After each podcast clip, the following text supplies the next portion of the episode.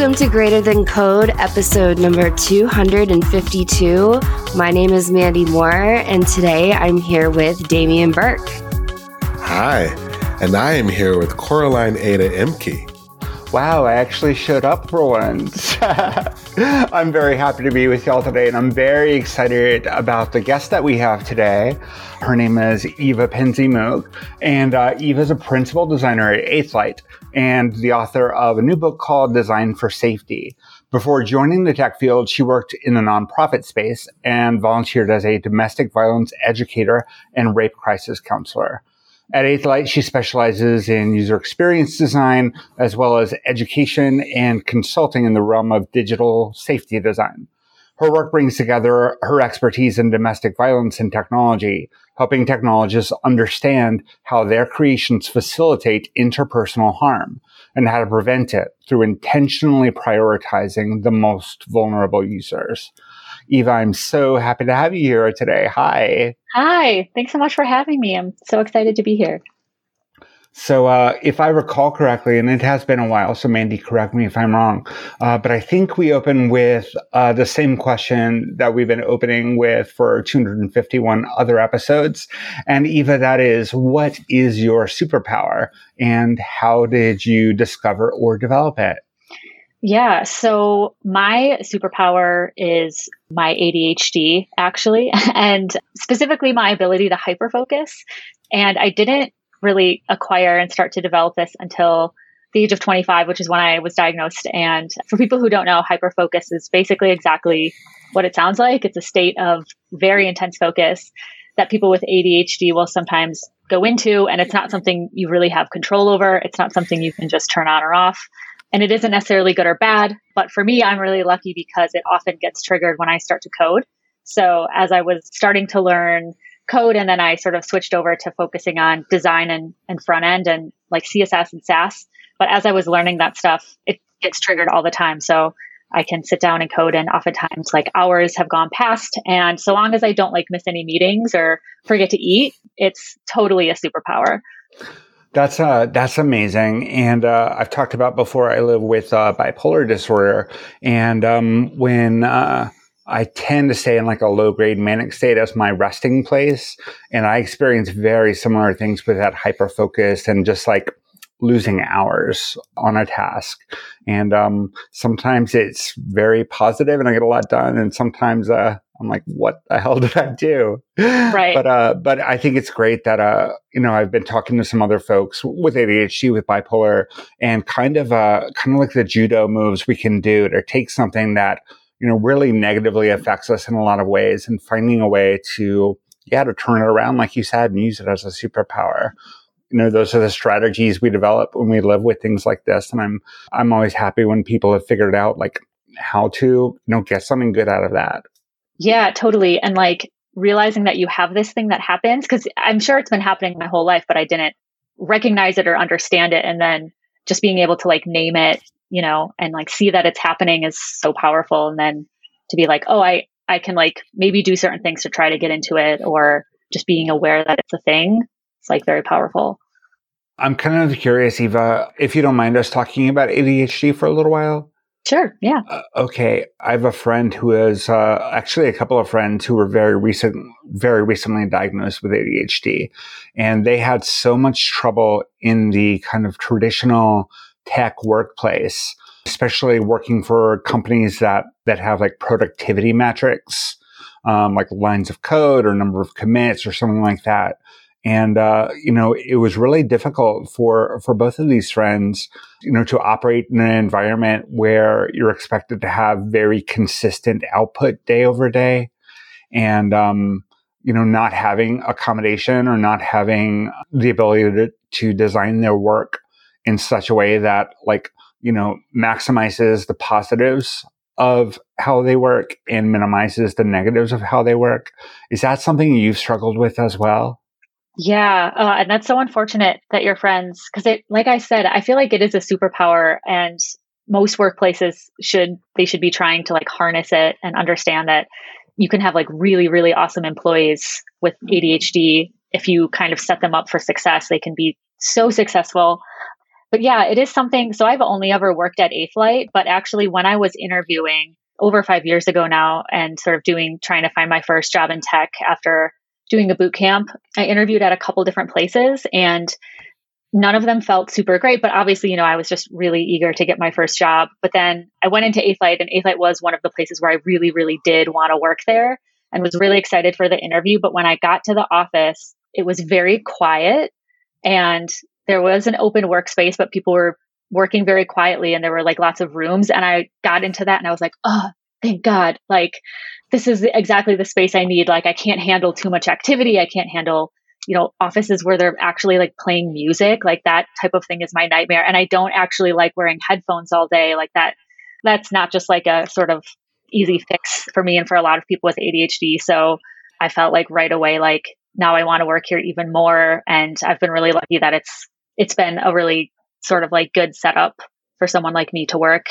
And I, I have gotten some accommodations, which has been good. And I feel like, you know, people, if you don't give accommodations, like that's, you know, they're breaking the law. Like they need to do that this is really really validating because i've had i've had similar experiences of that sort of like even just this morning where i was in the code and I had no idea how much time was going by and I had no, no awareness of anything else. And that's possible because of the environment I, I have that I work in. Uh, whereas previous jobs I've had with bullpens and, uh, you know, just open office plans, I was incredibly miserable there. And I didn't understand how people could get any work done in those environments.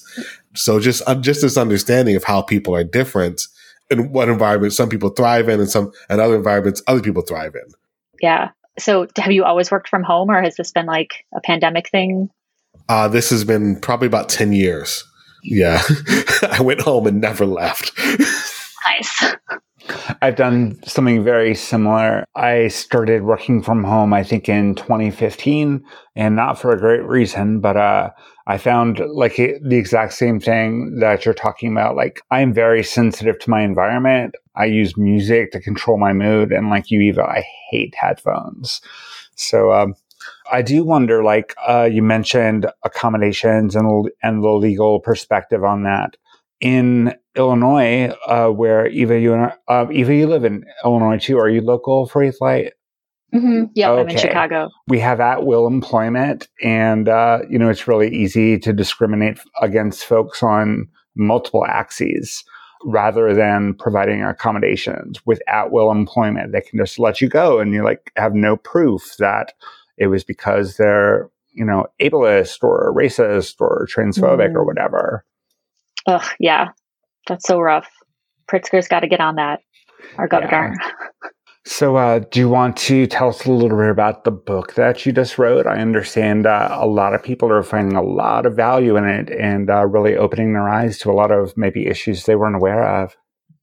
Yeah. So, yeah, my book, Design for Safety, came out in early August, and yeah, it's it's been really great to see people's reactions to it. I got my first sort of like formal book review, which was really cool, and it was overall very positive, which has been very exciting yeah, I, I'm hopeful that it is helping people understand that this is a thing because it's sort of different, I feel like, than a lot of other problems. Someone else explained this to me recently, and ha- I had this sort of light bulb moment that I'm not providing a solution to a problem that people like know that they have this problem, like how their tech is used for interpersonal harm. And now I have a solution, like here's this book that's going to tell you how to fix it. It's more that people don't even know that this is a problem and I'm also, so I'm like educating on that as well as like trying to give some of the solutions on how to fix it. So it has been a lot of people just saying, like, I had no idea about any of this. It's been so eye opening. And now I'm going to think about it more and like do these different things. So that's been really great to see that just people, the awareness is going up basically. I really like the, on the website, the sentence that there's um, a pull out quote, or I'm not sure if it's even a, a pull out quote, but it says, if abuse is possible, it's only a matter of time until it happens. There's no might. So let's build better, safer digital products from the start. That's, I like that. Yeah, thanks. Yeah, I was very intentional. And this, well, this kind of goes back to when I was doing a conference talk. Before I wrote the book, I did a conference talk called Designing Against Domestic Violence. And I thought a lot about like the type of language should I use? Should I say like might happen or should I say like will happen? And I sort of eventually settled on like it's it's going to happen even if it hasn't happened yet or we you know oftentimes I think we just don't know that it's happened. You know, people who have gone through domestic violence you know, some of them will talk openly about it, but most people just don't, which makes sense. It's this really intense personal thing to go through. And there's so much sort of like judgment, and survivors get blamed for all these things. So it makes sense that people don't want to talk that much about it. I ended up thinking like we just need to say like that it will happen. That's amazing. So, like, I really want to know everything about this book. Uh, but to start with, you know, you said the book is designing for safety and you kind of you kind of went into this a little bit with domestic violence, violence and abuse. Can you talk about safe from what? What sort of things you you mean when you say safety there? Yeah, for sure. Because I know safety is like a big word that can mean a lot of different things. But the way that I'm talking about it in my work is in terms of interpersonal safety. So it's like, how is someone who has a relationship with you in an interpersonal way going to use technology, like weaponize technology in a way that it was not meant to be used. Like the, you know, it's, we aren't designing tech with these sort of use cases in mind, but how are, how is it ultimately going to be weaponized for some type of abuse? Domestic violence is really the emphasis and sort of my, my big focus. And I have like was mentioned in the intro, some background in domestic violence space. But there's also issues with child abuse and elder abuse, especially in terms of surveillance of those groups, as well as surveillance of workers is another thing that came up a lot as I was researching that I didn't get as much into in the book. But it's basically like anytime there's an interpersonal relationship and someone has access to you in this sort of like personal way where you're not just an anonymous stranger, like how how is tech going to be used to exert some form of control or abuse over that person? Wow, that is a very important subject. So I'm an engineer who doesn't have a lot of knowledge about uh, interpersonal violence, domestic abuse, that any of that, anything of that nature. And I know you've written a whole book. so, and we only have like an hour or so here, but what are the, what are the first things uh, that people or engineers need to know about this?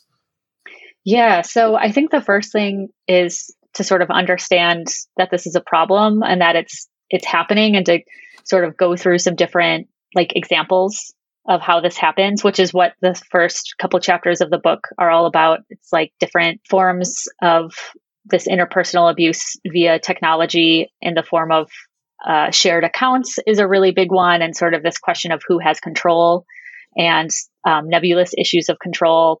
There's also surveillance is a really big one, and then location data as well. So, you know, I guess I don't want to say like, oh, just read the book, but like learning a little bit about like the sort of different, there's so many different examples of how this works just to kind of like start to, I guess, build that like mental model of how this happens. Like someone, you know, taking advantage of certain affordances within like a shared bank account software or someone using an internet of things device to gaslight someone or torment them.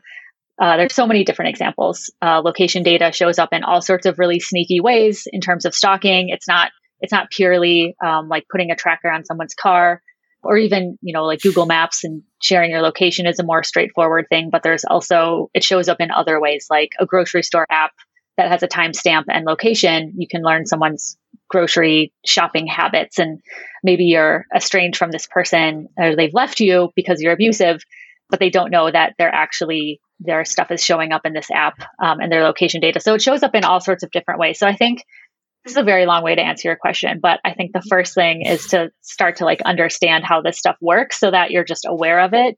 And then, you know, from there, there's, I have a whole chapter about how to sort of like implement a practice of designing for safety at your company. And it is a little more design focused, but I think engineers can absolutely be doing this work too, even if it's just like quick research on like, yeah, how are any product with like any type of message feature is going to be used for abuse. And there's lots of literature out there. So just like looking at some articles, thinking about ways that aren't covered already that, you know, just having a brainstorm about what are some new ways this might be used for abuse and then thinking about how to prevent them. One of the things that uh, that I was thinking about after reading your book, Eva, is uh, kind of at, at a meta level or kind of zooming out a bit. I think a lot of the ways that we design software, we have this like idealized and homogenous notion of a user. And uh, I think that in a lot of cases, especially if you're working on a project that's like more or less one of those scratch your own itch problems. You tend to think of yourself as the user. And it's great to have that empathy for the end user. But what we don't have, I don't think as a, as a field is an understanding that, you know, user is an abstraction and it is a useful abstraction, but sometimes you need to zoom down a little bit and understand the different ways that people want to use the software and will use the software and what makes them different from this like average idealized user. And that was one of the things that really struck me, especially from the process you were describing, is expanding our understanding of what user means and uh, anticipating like the different use cases with hostile users, with act- actively abusive users.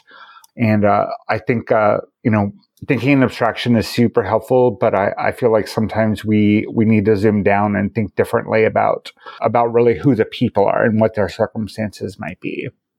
Yeah. Oh man, I just wrote down what you said. User is an abstraction. Like that's such a good way to think about it that I haven't heard before. But it's you're absolutely right that it's encapsulating like such a big group of people even if it even if like for a small product you know something that's not like Twitter that's open to like billions of people, even something that's like, you know, a subscription or something that's going to have a smaller user base, there's going to be like such a diverse, different sort of group within there. And to just think of the term user as like a catch all is definitely problematic. Sorry, I'm just, I'm like just processing this user is an abstraction like that term because we use it so much as designers definitely. Yeah. and anyone in tech is like always using this term but kind of like problematizing that term in a new way is really interesting to me. But yeah and i think my other thought about this is that like we talk a lot about like you know needing to think about more than just the happy path.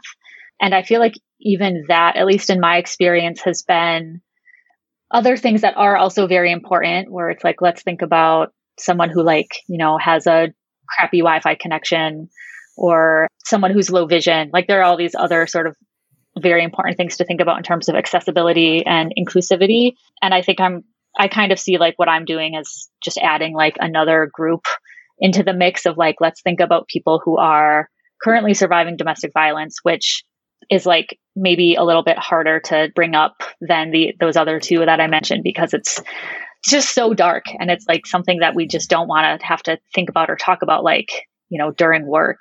It's just such a bummer. But it is really important to sort of have this new group added when we're thinking about like inclusive and accessible tech there's a really great parallel here i think with with security minded design and, and, and research. You know, it's again, that's another user who is not behaving in the happy path. That's not behaving the way your, your normal users are behaving. And you have to design your system in such a way to be resilient to that. And so I, lo- I love like this user as an abstraction, then breaking it down uh, into all these ways. And then also there's a, there's a huge value to diversity in your team with this sort of thing, who Absolutely. can understand the very different types of users. Having people on the team who can understand black hat users who are going to be trying to use your servers to, to mine Bitcoin or blind users, low vision users or any, or, you know, colorblind users, for goodness sake. And then in addition to that, people again who are experiencing domestic violence, other tor- terms of other forms of interpersonal abuse and just being able to understand all those users and their experiences with the things you're building and designing. Yeah, definitely. Those are all really good points. And just like going back to what you said about the parallels with security is something I've actually been thinking about that a lot because I think there are like lots of parallels to that or like useful things about how like security professionals sort of think about their work and operate. Yeah. Especially the big one for me right now is thinking about like a security professional, they're never going to be like, okay, like we did it. Like our system is secure. We don't like, we're done. Like we have arrived. Like that's not a thing. And I feel like it's very similar with designing for safety or or even like inclusion like there's just you're never I don't I think it's I feel like we've had a sort of like mental model of I can like think about these things, I can like check these boxes and now my my product is inclusive or my product is accessible and I feel like that's just not like I feel like we should be thinking more like security professionals where there's always going to be more things. Like we always have to be sort of like vigilant about like what's the next way that someone's going to misuse tech or or the the group that we're that's going to be identified that we've totally left out and is being harmed in some way. So I think that's just like a useful sort of shift that I'm thinking a lot about. And Damien, I'm so glad you brought up the parallels with security. I was actually going there as well. Um, one of the things that I've been thinking about, like from an ethical source perspective, is in security that I think two tools that would be super useful are first of all, personas. And secondly, understanding, I guess three things, understanding that safety can be a matter of adding layers of friction to disincentivize abusive behavior. And like you said, recognizing this is an ongoing arms race. Every new feature that you design opens up some kind of attack or abuse vector. And, uh, you know, if you're not planning for that from the outset, you're gonna you're gonna be caught later when harm has been done. Yeah, absolutely. There is, since you brought up personas, there is something in the process that I created that's sort of like similar tool where I call them archetypes because they're not, they're a little different from personas, but it's yeah. like identifying like who is the abuser in this scenario and who is the survivor and what are their goals. And that's basically it. We don't need to get into anything else, I don't think, but just like articulating those things and then like even having like a little printout, kind of similar to the idea with personas, like, oh, you can, you know, print them out for your sales team or whoever it is to like keep these people in mind like a similar idea of just having them printed out and on your wall so that it's something that you're thinking about like oh we have this new feature. We we probably need to think about how is this sort of abuser person that we've identified who would want to use our product to like find the location data of their former partner whatever it is yeah. use this from sort of a mechanical perspective, Eva, one of the uh, one of the the challenges I had at uh, at GitHub when I was working on community and safety is that the other engineers and the other groups were creating so many new features. I felt like the the knowledge about how features can be abused, or like you said, will be abused, wasn't spread very effectively throughout, especially a large software organization, and it kind of fell on you know, a small team of folks who frankly were, were like not consulted. And, uh, you know, we, a feature would, would go out and we'd be like, holy crap, you can't do that because of this, this, and this.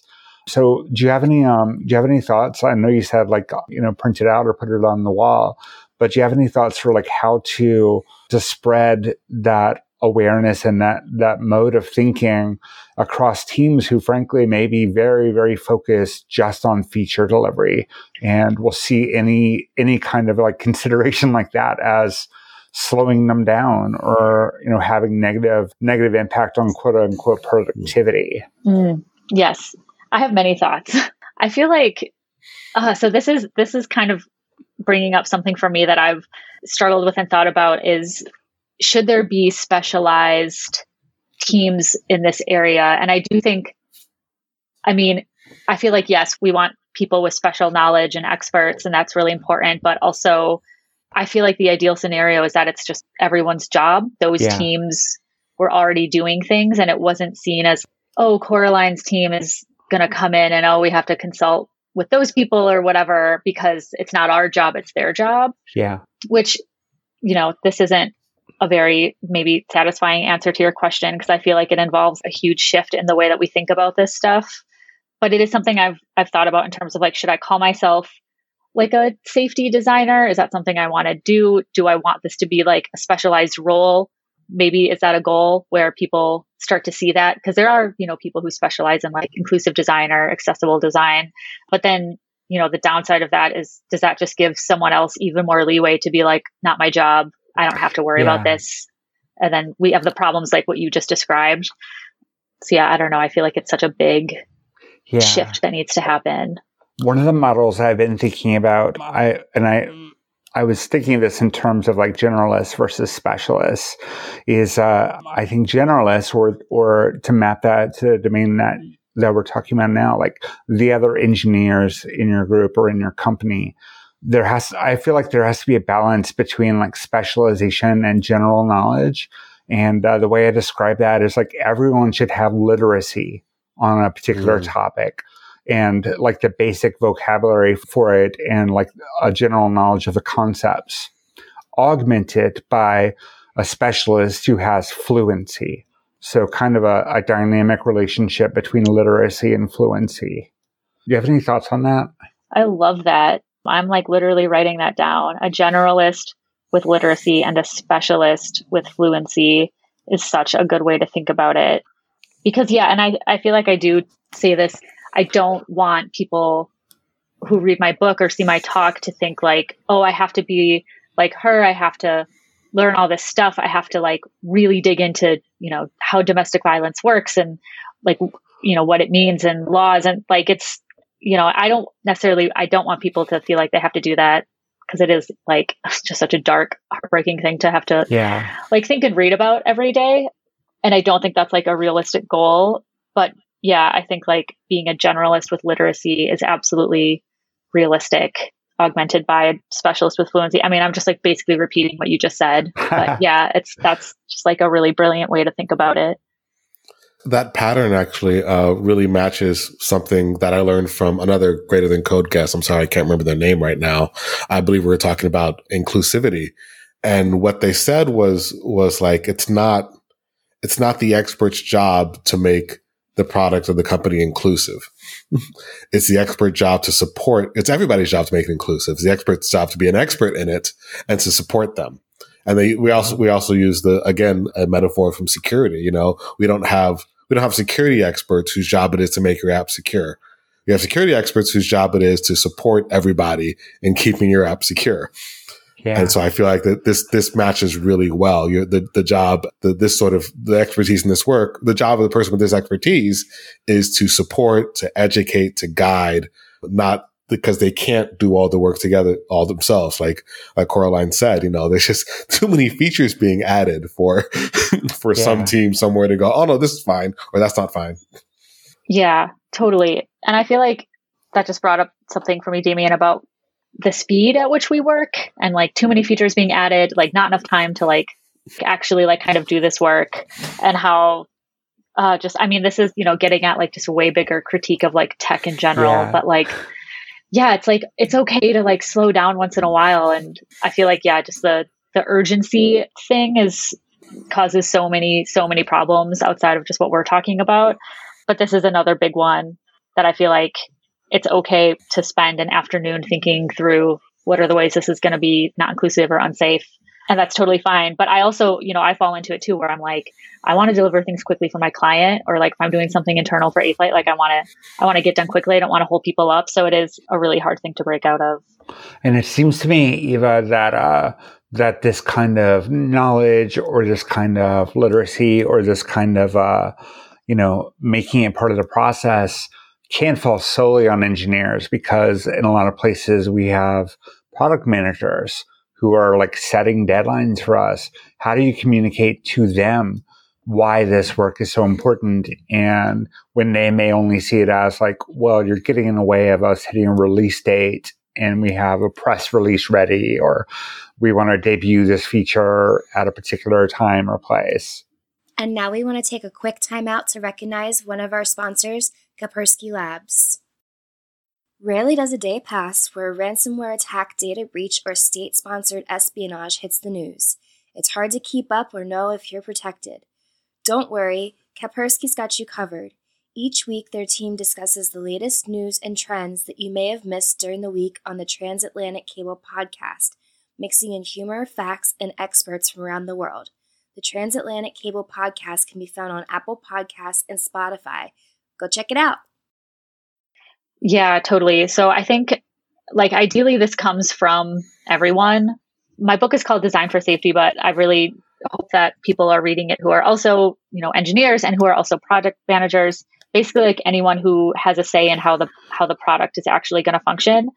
I think should be doing this work. But specifically, you know, if you have like a, a project manager who is, you know, rushing everyone and, and saying we don't have time for this, I do have a couple different strategies sort of in my book about this where it's like we can use statistics to talk about that this is a this is a thing that is like impacting a lot of our users. You know, it's one in three women, one in four men in the U.S. have experienced severe physical domestic violence, um, and that's just severe physical domestic violence. Like that's there's so much domestic violence that doesn't have a, a physical component to it. So you know that could be like a third of our user base. So bringing stuff up like that to try to get some buy-in, but then also my process, I have little like time estimates. Yeah. So saying like we want to do research, it's going to be six hours. We want to do a brainstorm, it's going to be two hours. Giving people very specific things that they can say yes to is always going to be better than just like an open ended, like, we want to design for safety. Yeah. And someone being like, I don't know what that means, but like, we have a deadline instead saying like, we're going to do a brainstorm to identify ways that our product will be used for harm. We want to do it next week and we want to spend four hours on it. It's going to be a lot better. And I, I don't want to call out how important and useful the language you use there was you said, you know, because because when you find something, when you do that, when you do that brainstorm or that or that or whatever or or whatever analysis process, you go like, oh, here's the way our product will be used for harm. Because if you say if you say to a product manager, here's the way our product might be used for harm, they go, well, okay. might not be. Let's you say here's a, here's where our product will be used for harm. Well, now that leaves a lot less wiggle room. Mm, yeah, that's a really good point that I actually hadn't thought about.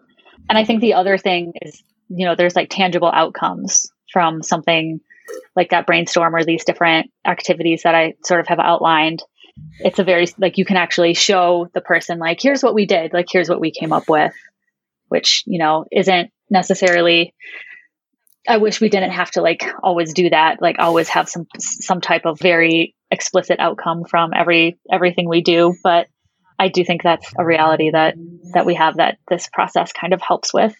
I kind of want to go back to the user thing. Um, again, one of the things that we're thinking about in ethical source is thinking beyond the user and thinking about not just who is using the technology that we're creating, but the people that the technology we're creating is being used on. Yes, that's such a good point. I'm actually curious. Have you come up with like a term for that? That type of user, or like non-user. I have not yet, but that's a, a great call out. I should. Uh, language is so important. Well, so yeah, yeah. I I don't know that it exists, and like I've I've seen non-user but I've I do not know that that's agreed upon. Yeah. yeah. I've gotten as far, the best I've come up with is constituency. That is very interesting, Damien, because uh, one of the things we're developing as a governance tool, um, the W3C, when they were working on the HTML standard, this was a couple of a couple of years ago, I think. They had a they mentioned something called a priority of constituencies, and this hmm. was very much from a standards body kind of perspective but it was one sentence. And I think it is such a powerful sentence. And just for their example, they said, uh, we favor in times of conflict, we prioritize end users over developers, over browser manufacturers, over spec writers, over technical purity. And like that, writing that wow. down, and that's like one sentence, right? But writing that down, I think can really help cut through a lot of uh, a lot of the noise and a lot of you know the gray area. Maybe that's some of us encounter. And it's so simple and you can do it in a single sentence. And so absolutely the notion of constituencies and being explicit about whose safety convenience or what have you you're optimizing for. Yeah that's really important. And I, yeah, I have, I have two thoughts. One is that this comes up a lot in like the surveillance space where, you know, mm-hmm. it's like who, what sort of rights or like priority should we be giving someone who is like walking on the sidewalk in front of a house that has a ring camera that's like facing out, you know, to like capture the porch, but is ultimately capturing like the sidewalk and the street. What are the rights of that person, that non user who has not agreed to be filmed and isn't you know part of this product's ecosystem but is still being impacted by it it's like it's something i think about a lot especially there's so many in my neighborhood i see now that i've like since i wrote the book i just i see the ring cameras like everywhere including in places where they're not really supposed to be like on the outside of like someone's gate, just facing the sidewalk. It's like you're not even recording your own property at that point. Yeah. It's just the gate, uh, or it's just the sidewalk, I mean, which I feel like is very problematic. And you also said that like it's important to sort of explicitly call out who you're prioritizing. And that's something I read this book called Design Justice by Sasha Costanza Chock, which was like very life changing. And it's just such a good book.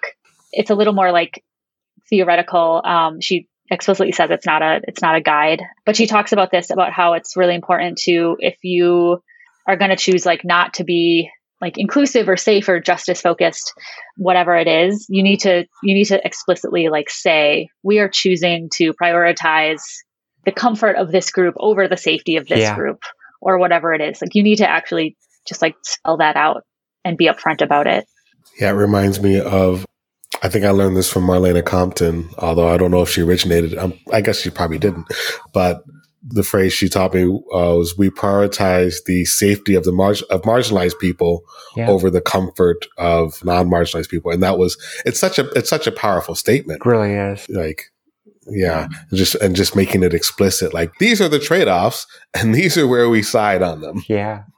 Yeah. Oh yeah that's such a good one.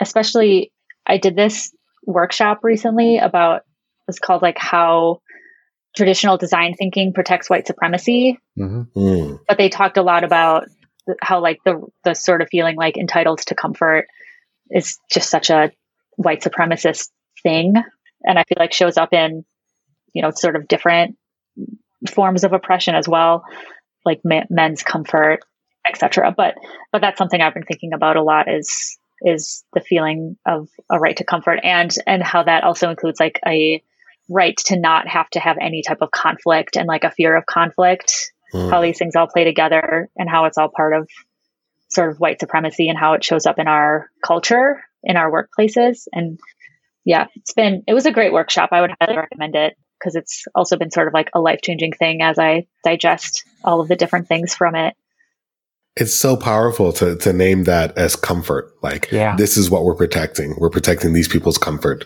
and and this is what it will cost. I think about uh, I think about what Kim Crayton uh, said for years, like get comfortable with being uncomfortable. Yeah, that's such a good one. Uh, I love her. Yeah, I quoted her in my book about oh, I forget what it is. It's something about like not having strategy is chaos. Oh um, my god! need for strategy. I learned so much um, from her from that one statement. That was like literally life changing for me. That was literally life changing for me because like I always had like a negative feeling about strategy. Like strategy is kind of coercive or kind of like insincere. And then uh, another friend of mine I was talking to about it said. uh strategy is good when it's not a zero sum game. Mm. And I think, uh, you know, I think we maybe we can think about, um, you know, personal safety and abuse factors kind of in that way. Yeah, definitely. Yeah, I think I think the full quote is intention without strategy that, is chaos. Yeah, that, uh, yeah, and yeah. yeah, I I did that has been like very definitely influential for me and as I feel like part, a big part of the reason, like that sort of idea is like why I wrote my book and, and did my conference talk is because I was feeling like kind of frustrated with it's, it's a lot easier to sort of like raise awareness about an issue than it is to like find actually like have actual strategies for like fixing it. And I felt like I would always get like really fired up, like reading something or listening to a talk and be like, yeah, this is such a huge problem. We need to fix it. And then didn't have like a takeaway or like anything that I could really do at work yeah. other than just sort of being told to like uh, think about this or consider this, which I'm like, when do I do that? And what like, does that look like? And yeah, yeah, like you can't think about all of the different things we need to think about from nine to five while we're at work every day. We need a, a strategy to like do that, which is why I like made sort of the different activities that I have in my process. But okay, going back to this white supremacy and design workshop that I did, I also learned in there about how like some other ways that white supremacy shows up is having an action bias and a sense of urgency. Yeah. Mm. And how a lot of that can come from people, especially white people, not being able to like sit with discomfort mm-hmm. when mm. we're when we're faced with really uncomfortable topics and a, a want, like a desire to sort of like jump into action before we fully understand the problem and have internalized it. So now I'm sort of like feeling like I need to like backtrack a little bit and be like, yes, like provide action, but also it is good to do deep learning. Like I think we need both, but I feel like a lot of people, it's kind of like one or the other, like let's do a ton of learning or let's like jump right into action. And I have always been a jump right into action person. And now I'm realizing like it's okay to like take a beat and do some deep learning and to sit with all the discomfort of the, of the heavy topic. A friend of mine gave me a, a concept that I like a lot. He, def- he has a definition of ergonomics that is uh, the marriage of design and ethics. And uh, when I use the term ergonomics in that sense, what I mean is like, how easy is it to do a particular action? And one of the things that I see quite a bit, uh, something I think is is a, a, terrible consequence of the web, frankly, is uh, is putting ergonomics behind paywalls and asking people who use our software to yield some degree of agency or digital autonomy or security in exchange for features. Hmm. So interesting. So I'm kind of curious, like how you would maybe how you would frame um, designing for safety, some of the other um, axes of oppression that that we've discussed on the show today, from the perspective of like the ethical aspect of our design design decisions. What workflows are we optimizing for? What workflows are we putting behind you know a paywall or in exchange for okay we're we're gonna you're gonna you're signing up you know the EULA says you're buying into surveillance capitalism and uh, you just simply have to do that if you want an email account if you want a twitter account what have you yeah i do feel like there is an, a bit of an issue with putting like safety and security sometimes behind a paywall where you can literally pay more you know to like not get advertised to for example yeah. which uh, it's like I, I get that like products have to charge money and it's like we shouldn't you know the flip side of that is like well we can't just like work for free. And i see that a lot with like journalism when people are like you know sort of criticizing paywalls and it's like well but like journalists have to get paid. They can't work for free just like everyone else but i do feel like that with you know things like being able to like opt out of advertising and i feel like there are other things nothing's coming to mind right now but like different ways that you can kind of ease some of the crappier parts of tech if you have enough money to sort of like buy into the paid versions of things is definitely problematic and like who are we keeping out when we do that and who are we saying like doesn't deserve these sort of this privacy and the safety and like what should just be standard like the seatbelt i'm obsessed with the history of the seatbelts I saw that video for, that's been going around. yeah. Amazing. I've talked about this in many different places, but like the seatbelt used to be something that you had to like pay extra for it was like in today's dollars, it would have been like 300 extra dollars when you bought a car to get seatbelts. And like only 2% of people in 1956, when they were introduced, actually paid for them, and probably even less like were actually using them. And then there was like a revolution in the auto industry where, you know, led by activists and everyday people, it did not definitely not come from the auto industry. They had to be forced into these different things. But now seatbelts, like the government basically said, like you cannot, they passed a law and they said you have to just include seatbelts as a standard feature. And I think about that a lot in tech, like the things now that we're making people pay for, should some of those just be standard features? And how are we going to get there? Probably government regulation after a lot of activism and everyday people sort of, you know, rallying against these different things with big tech. But I think we're going to get there with a lot of things and we're going to see a lot of like seatbelts, so to speak, become just like standard yeah. features and not something you have to pay for.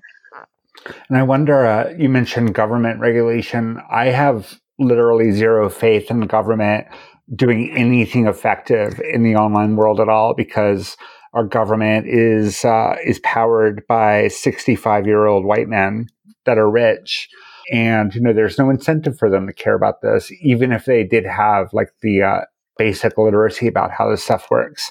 It seems to me um, one of the things that we've been seeing um, really emphasize, especially during and post lockdown, is worker organizing. And uh, I wonder, uh, I wonder if like uh, if there's a strategy here for you know empowering the engineers who, frankly, like we are being treated like rock stars right now. And I hate that term rock star, but that's, we're overpaid. Uh, we're pampered. A lot of, a lot of folks, obviously not everyone. So can we leverage our power? Can we re- leverage the privilege of being in such an in demand profession to, you know, to affect change in organizations that have no financial incentive to think about stuff like this at all? Yeah, so many things I want to respond to. Yeah, I, I mean, definitely, I think worker power is like such a strong point in all of this. And I mean, I think, you know, we, I feel like we are the ones like leading out on this. A lot of it is coming from people who work in tech and understand the issues like writing and speaking and doing these different things to help everyday people who don't work in tech understand like, hey, actually, like, here's why Facebook is really terrible you know, a lot of that is coming from people in tech, even, you know, like former Facebook employees, even, yeah. so, which is like different, I think, from like, you know, the paradigm shift we had with the auto industry. I don't think, I guess I, I don't know, I would have to look, but I'm pretty sure that was not coming from like car designers and engineers yeah. weren't like helping lead that charge the way that we are. Um, but I also want to respond to something you said about tech workers being overpaid and pampered, which, like, yes, I agree with you. But I also think there are some privileges there are privileges that everyone should have and that no one should have and i feel like everyone deserves to be well paid and to be comfortable and have all these sort of like perks and whatnot and you know i come from like i had a career in nonprofit before this so i have so much like internalized just baggage about and guilt around feeling with my pay and my benefits and all these things and the work i do now compared to the work i was doing in the nonprofit which was helping kids who had basic were basically on a road to dropping out before graduating high school, which was really important work. And I made so much less money and worked so much harder. But I feel like, you know, I feel like everyone deserves to be sort of as well paid as we are, and it is possible. Yes. So yeah, I just wanted to kind of throw that out there as well that we I feel like I'm trying to just like absolve myself from like being like a well paid like tech worker, but um but I do think like we deserve this and also everyone else deserves yes. similar treatment. Absolutely. Yeah, I'm, I'm, I'm uh, I, I feel the same way, you know, especially like to take an example with, within a tech company, uh, as an engineer, I get paid a lot more than the customer service people. Yeah. And that doesn't mean I'm overpaid. it means they're underpaid. Yeah. A lot. Yeah. yeah. And I feel like this whole conversation, honestly, this is like, this is a freaking tactic. This is like, this is what the sort of people at the top, this is how they want us to feel, pitting us against each other, feeling like it's not that, you know, the salespeople, like that's normal and we're overpaid. It's like, no, actually, we're paid like a livable amount where we can live comfortably and they're, they're exploited, you know, even more than we are. Like, I feel like that's, that's how I'm trying to like think about things because I do feel like this other way of looking at it is just absolutely a tactic of the I don't know, the 1%, whatever you want to call them, the company leaders definitely don't want us to feel like we're, they would rather us feel that, that we're, that we're overpaid and pampered than just like compensated for the labor we do That's, in a fair way. Yeah. Have us feel the shame and guilt around it too. I mean, before I was in tech, I mean, I went from welfare to making a reasonable standard of living in a year. And sometimes I still feel guilty about it. It's a heck of yeah. a feeling. Yeah, and I feel like that that didn't just come out of nowhere. Like we've been taught that we should feel guilty for just like surviving. I don't know because I think even even in tech it's a lot of people there's still so many issues with like with burnout, with you know, I don't know about you all my body sometimes just hurts from like not moving enough during like there's still all these like different things that could be better, but you know, the feeling that we should feel guilty for having like some comfort and decent pay. Like I think that's definitely like a strategy that has come from these like different powerful groups. You know, it didn't just come out of nowhere. I I appreciate y'all pushing back on that. I guess uh, I'm kind of speaking from a kind of an emotional place. Eva, you went from nonprofit into tech.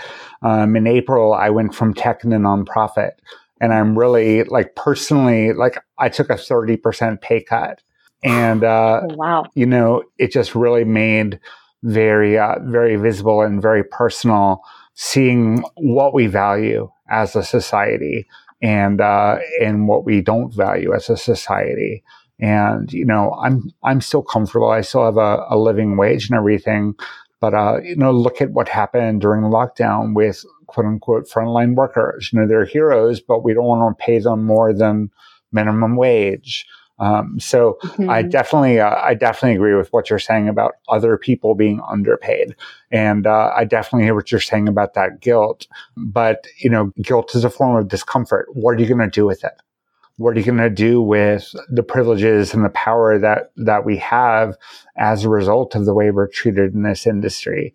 I feel like that's mm-hmm. that's the more important thing. And like, what do you do with it? Like, are you giving back? Are you giving back in a substantive way, or are you giving back to assuage your guilt? You know, it's nuanced as as y'all are pointing out. It is nuanced. Yeah, it's very complicated.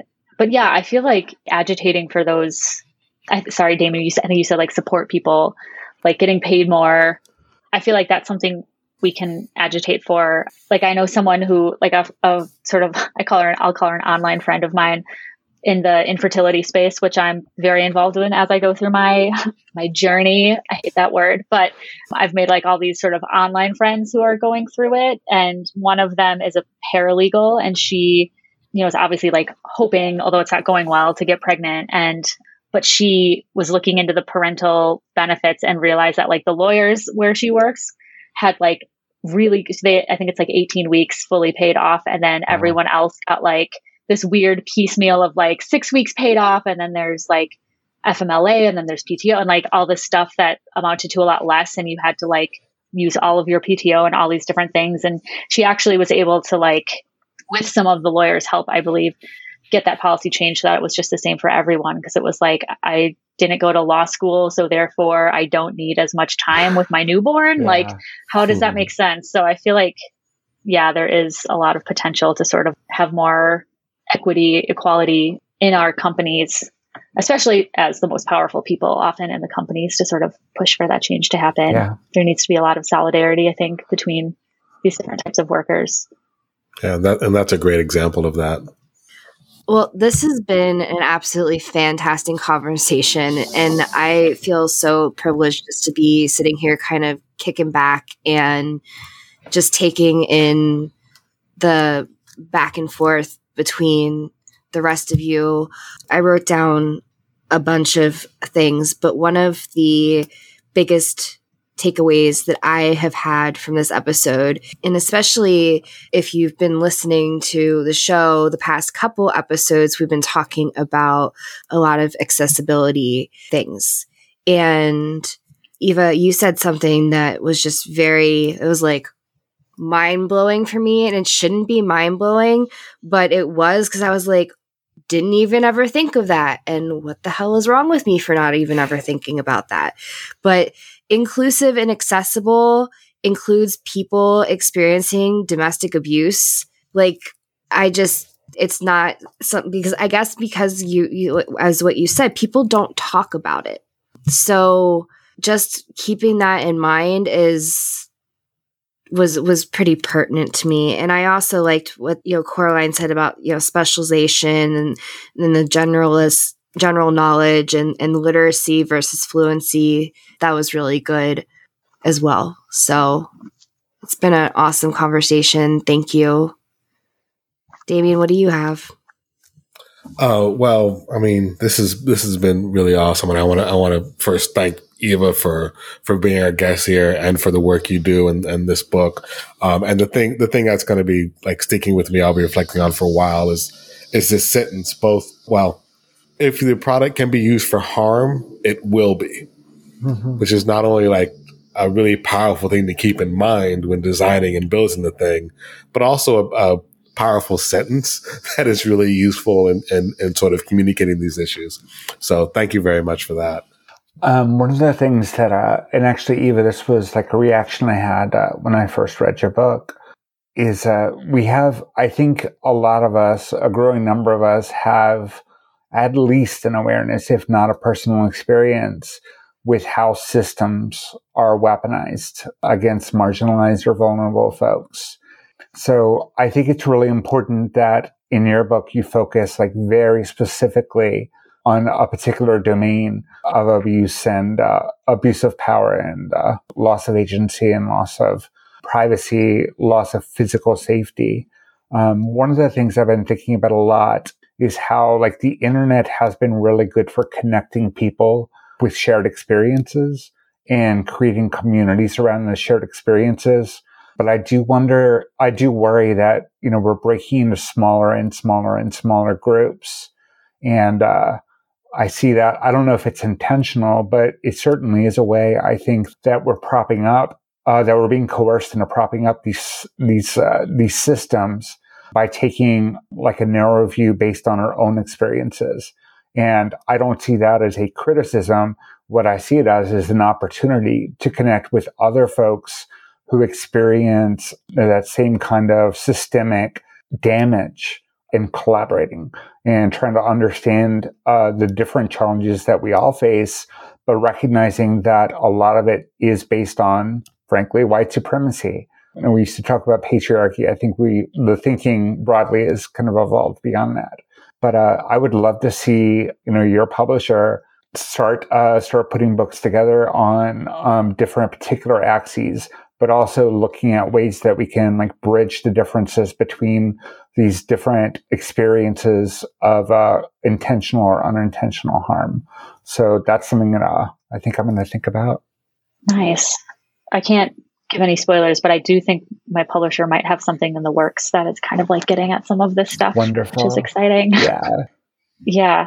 Okay.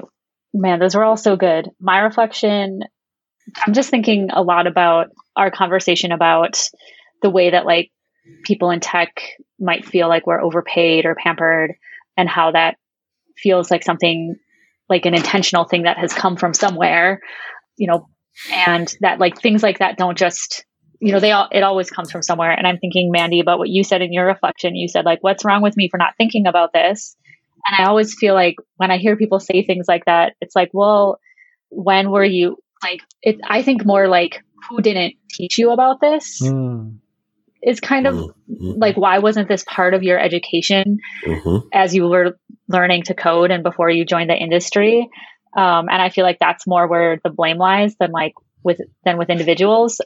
But yeah so i guess and and i feel like something i was thinking about earlier today before we started recording is that this idea of like user safety that it's like our job to to sort of keep ourselves safe on tech and there's so many like resources out there and different sort of like articles and different things. And i feel like that's i've been thinking similarly about that that that feels that's like a marketing campaign. That's something that like the leaders of big tech have done to intentionally like shift responsibility from themselves and like onto the end user um, wow. and we're expected to be like legal experts and read these agreements and like understand every single thing about a product that we're like you know, no one uses every single feature, you know, but we're expected to understand it. And if we don't, and something goes wrong, either like interpersonal harm, like what I do, or with, you know, like there's, oh, you know, someone guessed your password or whatever it was, you know, it's kind of like your fault instead of, instead of it being the tech company's responsibility. And I feel like that's another thing that I'm thinking like that didn't come from nowhere. Like that came from somewhere. And yeah. it feels like a very intentional strategy that they've kind of, that big tech has used to sort of like blame us for when things go wrong. So not to say that we get to be absolved of everything, like people have responsibilities and, and whatnot, but I feel like a lot of times it's like this comes from somewhere and I'm trying to like think more about that kind of stuff. And this conversation was like really awesome for helping me sort of like process uh, some of those and like expand my thoughts a little bit more. So thank you all. This was just like really awesome. Thank you. Thank, thank you, you, for, for being coming. here. Yeah, so happy to talk to you, Eva. Yeah, you too. All right, everyone. Well, with that, we will wrap up. And I will say, put a plug in for our Slack community. You can join us, and Eva will get an, an invitation as well to come visit us in Slack and keep these conversations going. Our website to do that is patreon.com slash greater than code. And Patreon is a subscription based thing that you, if you want to, you can pledge to support the show. Um, however, if you DM any one of us and you want to be let in and you cannot afford or just simply don't want to monetarily support, we will let you in for free. So just reach out to one of the panelists and we'll get you in there. So, with that, I will say thank you again. Thank you, everybody. And we'll see you next week.